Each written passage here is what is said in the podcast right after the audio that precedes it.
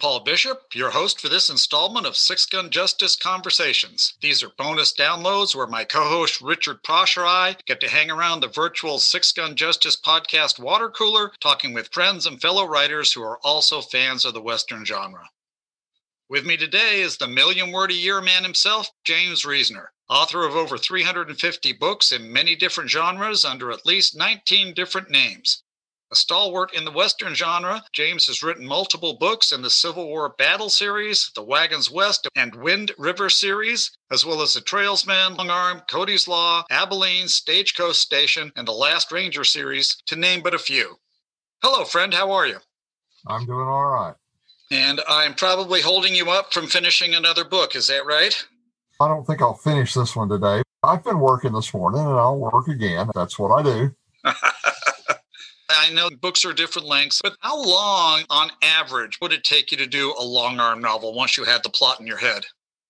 If I wasn't hurrying, it would take two and a half to three weeks to write a long arm. If I had a tight deadline, I could do one in a week and a half. I think the record for the fastest I've ever written a book, I wrote a Trailsman novel in six days. Oh my goodness.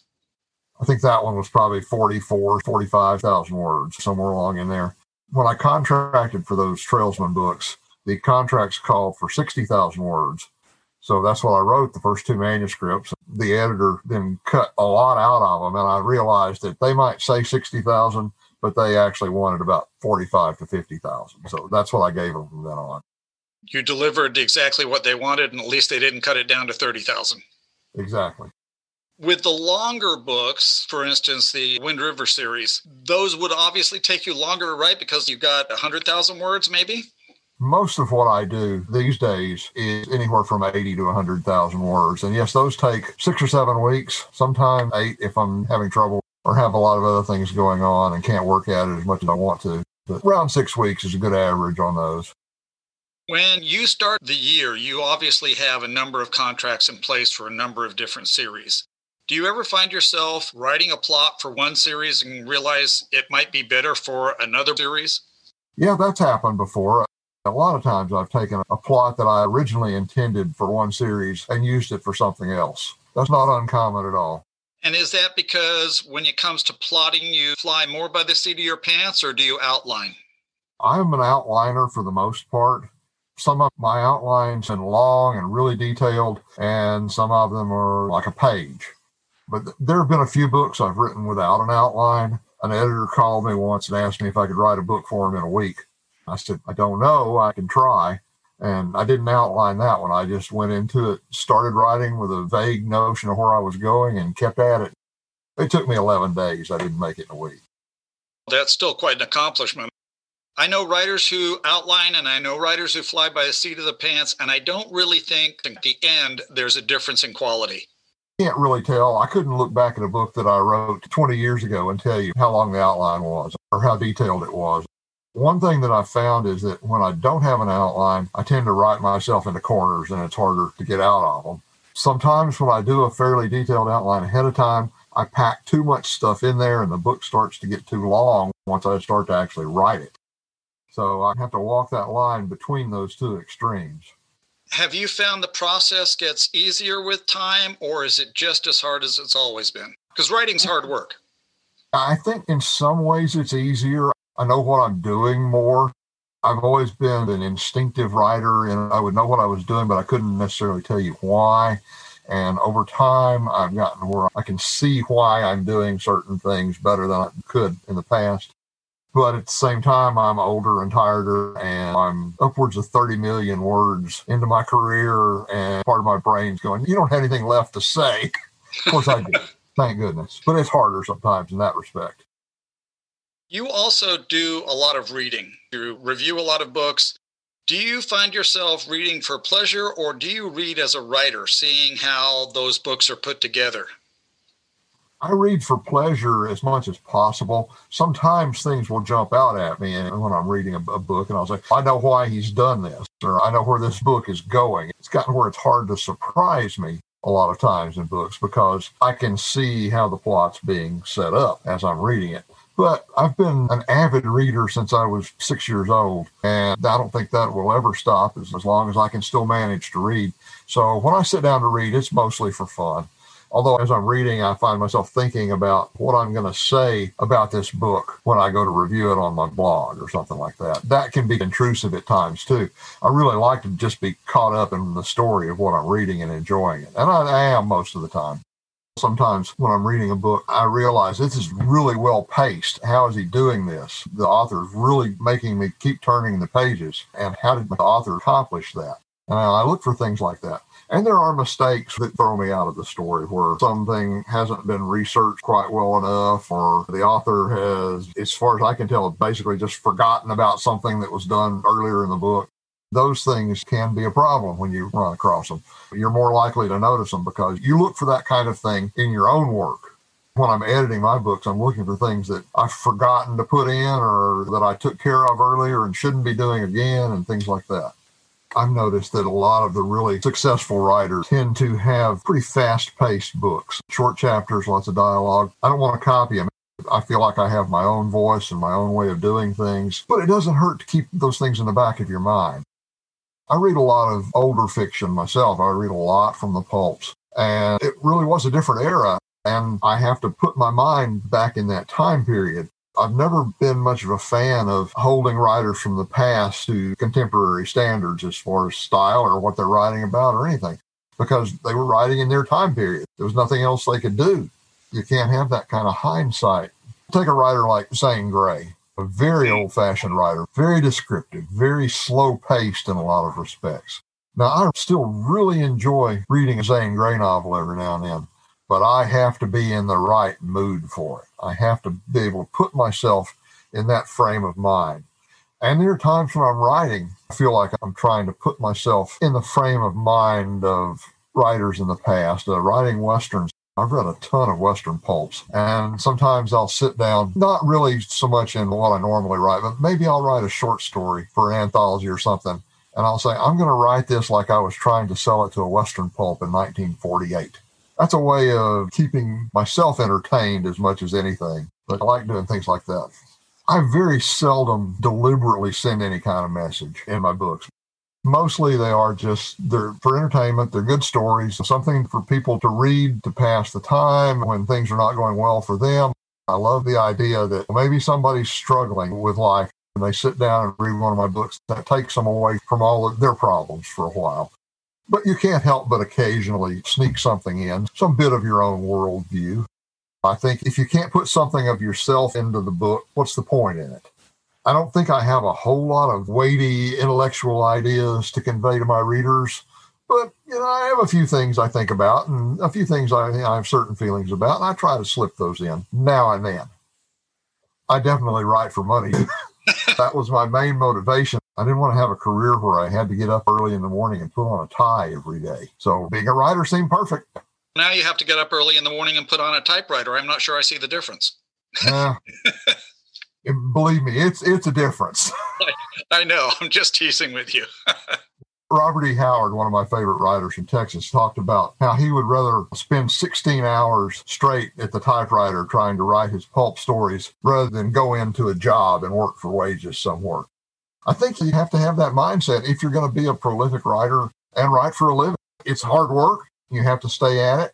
But there's some truth to that saying about find something you love to do and you'll never work a day in your life. I don't think that's totally true because you do still have to work at it, but there's some truth to it. There is a definite difference between doing something you love, even if it's hard, and doing something you really don't want to do. Yeah. When you are producing, you're writing a lot of books as contracts come in. Do you ever say no to a contract? I'm trying to remember. yeah, there have been times when I was younger and hungry and I had more energy I'd take anything that anybody wanted me to write, I'd find a way to do it.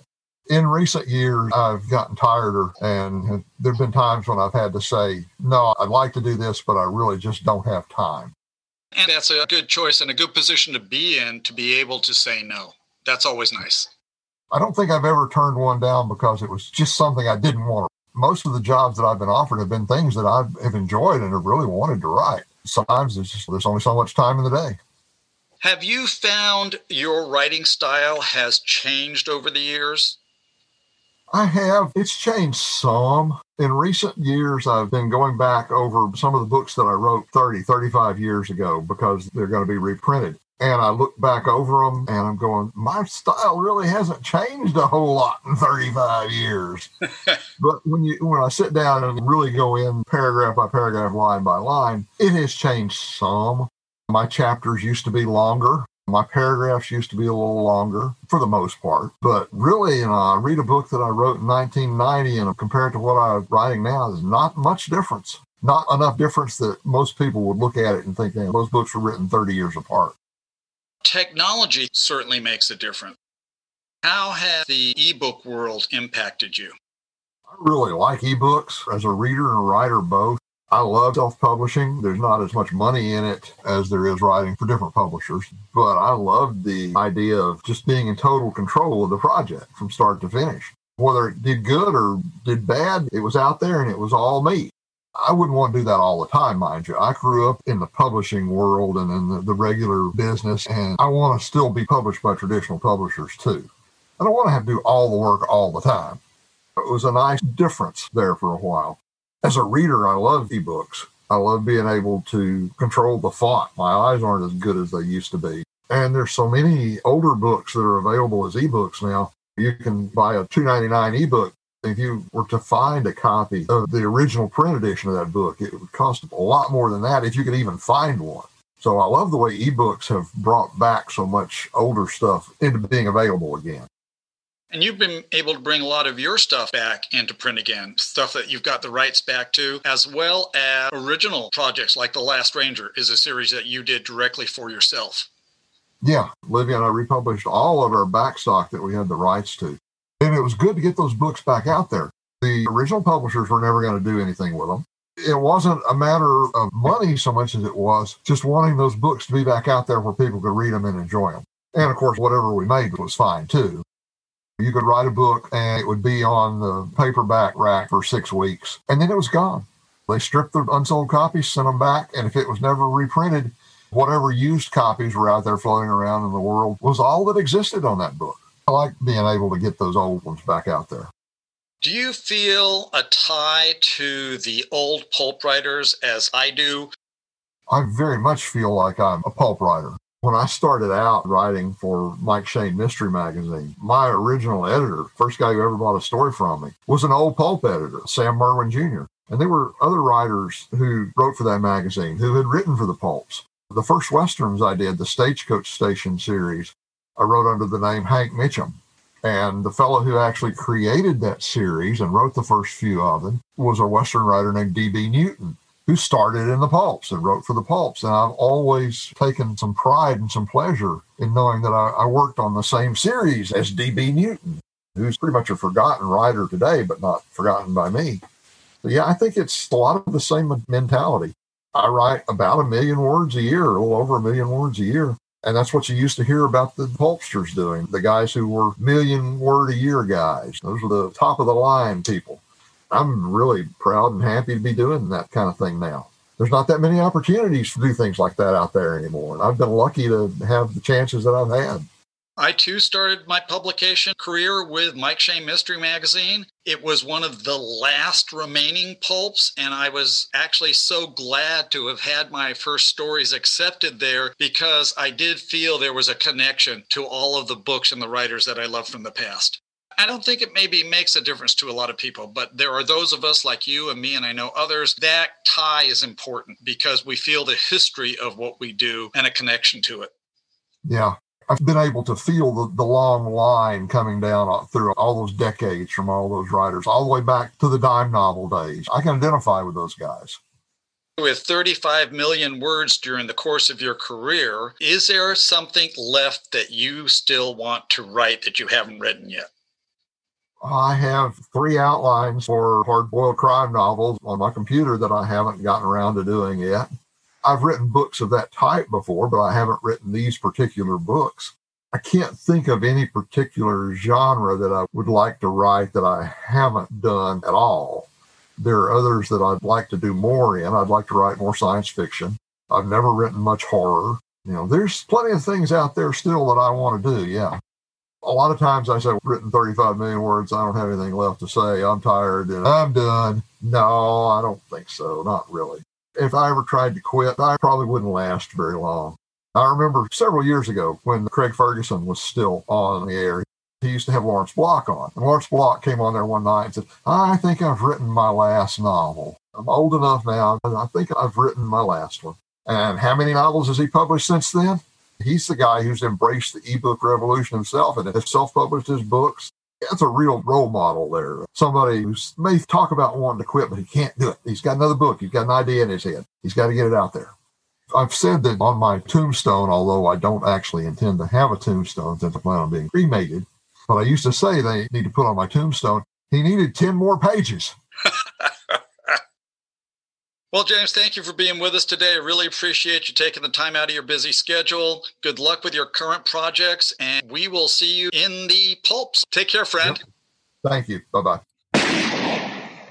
Thanks for listening. Be sure to check out the Six Gun Justice website at sixgunjustice.com for information on prior Six Gun Justice conversations, Six Gun Justice speed listens, and full length episodes of the Six Gun Justice podcast, along with regularly updated book reviews, articles, and interviews covering all aspects of the Western genre. Until next time, be kind to others, be kind to yourself, and keep your masks up. Adios. We're out of here. Let's ride.